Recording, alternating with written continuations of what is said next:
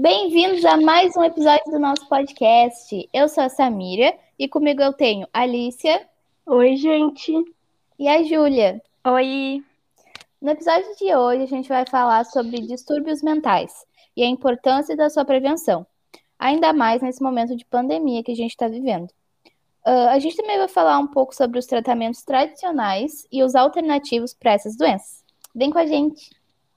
Então, o que são os distúrbios mentais, né? O transtorno mental é uma disfunção da atividade cerebral que pode afetar o humor, o comportamento, o raciocínio, a forma de aprendizado e a maneira de se comunicar com uma pessoa. Por isso, não temos muitos sintomas físicos claros. Os, os sintomas mentais foram ignorados por muitos anos durante a história da medicina e só nas últimas décadas passaram a ser estudados de forma mais aprofundada. Entre essas disfunções, podemos citar a depressão, demência, tran transtornos de ansiedade, bipolaridade, déficit de atenção e autismo. A ansiedade é um distúrbio psiquiátrico em que há excesso de apreensão e expectativa de alguém em relação a diversos acontecimentos, que costuma durar por mais de seis meses e se repetir de forma episódica. Pode ser. Ih, caiu. É. Tu. Sheila só parou de falar. Não, ela caiu no meio. Viu? Tá aí? Delícia. Caí de novo, voltei. Voltei. Voltasse. Uhum. Tu não consegue Vai editar, sair. Alicia? Não dá. Tá, vou de Ai, novo. Vou me matar, meu Deus. Tá, vou começar. Vai. Bem-vindos a mais um episódio do nosso podcast. Eu sou a Samira e comigo eu tenho a Alicia Oi, gente. e a Júlia. Oi. No episódio de hoje, a gente vai falar sobre distúrbios mentais e a sua importância de prevenção, ainda mais nesse momento de pandemia que a gente está vivendo. Também vamos falar um pouco sobre os tratamentos tradicionais e os alternativos para essas doenças. Vem com a gente. Então, o que são os distúrbios mentais, né?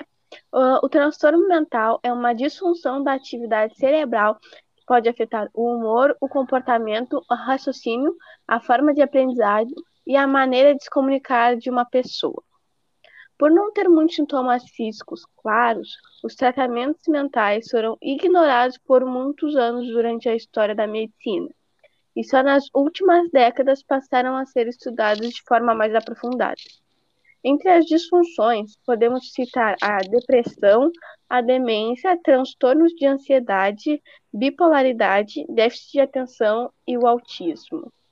O transtorno de ansiedade é um distúrbio psiquiátrico em que há excesso de apreensão e expectativa de alguém em relação a diversos acontecimentos, que costuma durar por mais de seis meses e se repete.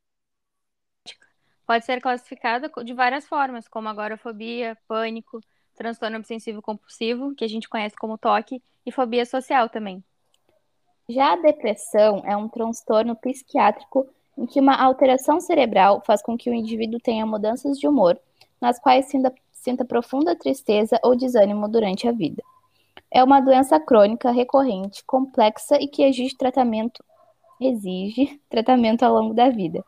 Esse transtorno pode aparecer na infância, mas é mais comum a partir da adolescência, de 14 a mais de 60 anos, atingindo também os idosos.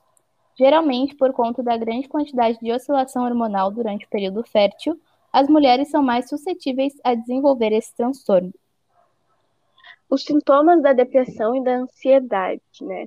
A, de a depressão pode ser causada por diversos fatores, como desequilíbrio metabólicos ou hormonais, ambientes de competição constante, falta de afeto e empatia entre pessoas. Indivíduos que enfrentam traumas na vida, como luto, desemprego ou doenças, também são mais propensos a desenvolver a condição. É comum achar que a depressão é apenas uma tristeza mais profunda, algo que alguém pode desligar com pensamentos e atitudes positivas. Mas enquanto a tristeza é passageira, a depressão é duradoura. Para o indivíduo uh, depressivo, depressivo, tudo é mais difícil, incomoda, incômodo e sofrido. Tem como alguns sintomas a presença constante de pensamentos negativos, sentimentos de culpa, sensação de inutilidade, baixa autoestima, tristeza, diminuição do prazer e do ânimo para atividades cotidianas. Já a ansiedade pode virar uma doença quando ocorre com muita frequência ou vem muito forte, prejudicando tanto a saúde mental como o funcionamento do corpo. Quem sofre com um transtorno de ansiedade tem muita dificuldade para realizar tarefas específicas, como falar em público. E diante dessa perspectiva de ter que fazer algo assim, o coração dispara, o corpo treme, a respiração fica irregular. A ansiedade pode ser tão forte que chega a incapacitar as pessoas de fazer as suas tarefas cotidianas, o que prejudica a sua vida em todos os sentidos. Tem também como outros sintomas preocupações, tensões ou medos, ou medos exagerados, sem a capacidade de relaxar, a sensação contínua de que algo ruim vai acontecer, medo extremo de algum objeto ou situação, o medo exagerado de ser humilhado publicamente, falta de controle sobre os pensamentos ou atitudes, e além de um pavor de depois de uma situação que foi muito difícil. Falando sobre os tipos de tratamento que tem para essas doenças, atualmente existem vários, sendo os mais tradicionais a psicoterapia e o uso dos remédios. Com o passar dos anos, muitos estudos vêm sendo feitos e cada vez são descobertos mais tratamentos alternativos para essas doenças. Vamos destacar entre eles a musicoterapia e a prática de atividades físicas.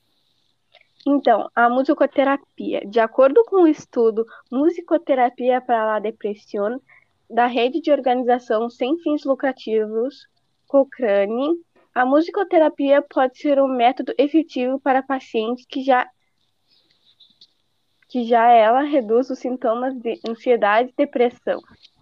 A musicoterapia também ajuda os pacientes a se manterem ativos em sua vida cotidiana.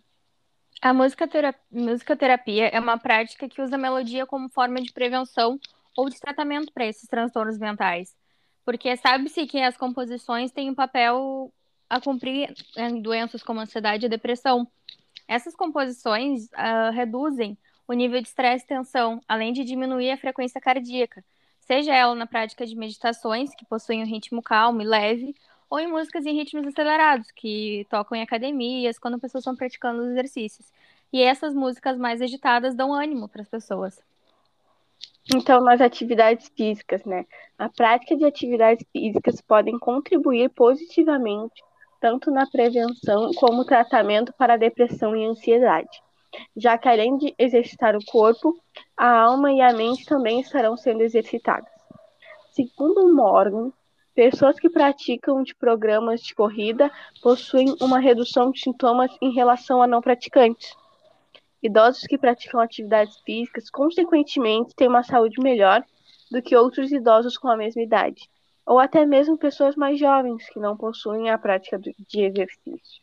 E como dito ali no começo, as atividades físicas são formas de prevenção da depressão, já que quando elas são realizadas, o risco de desenvolvimento dessa doença é retardado ou reduzido.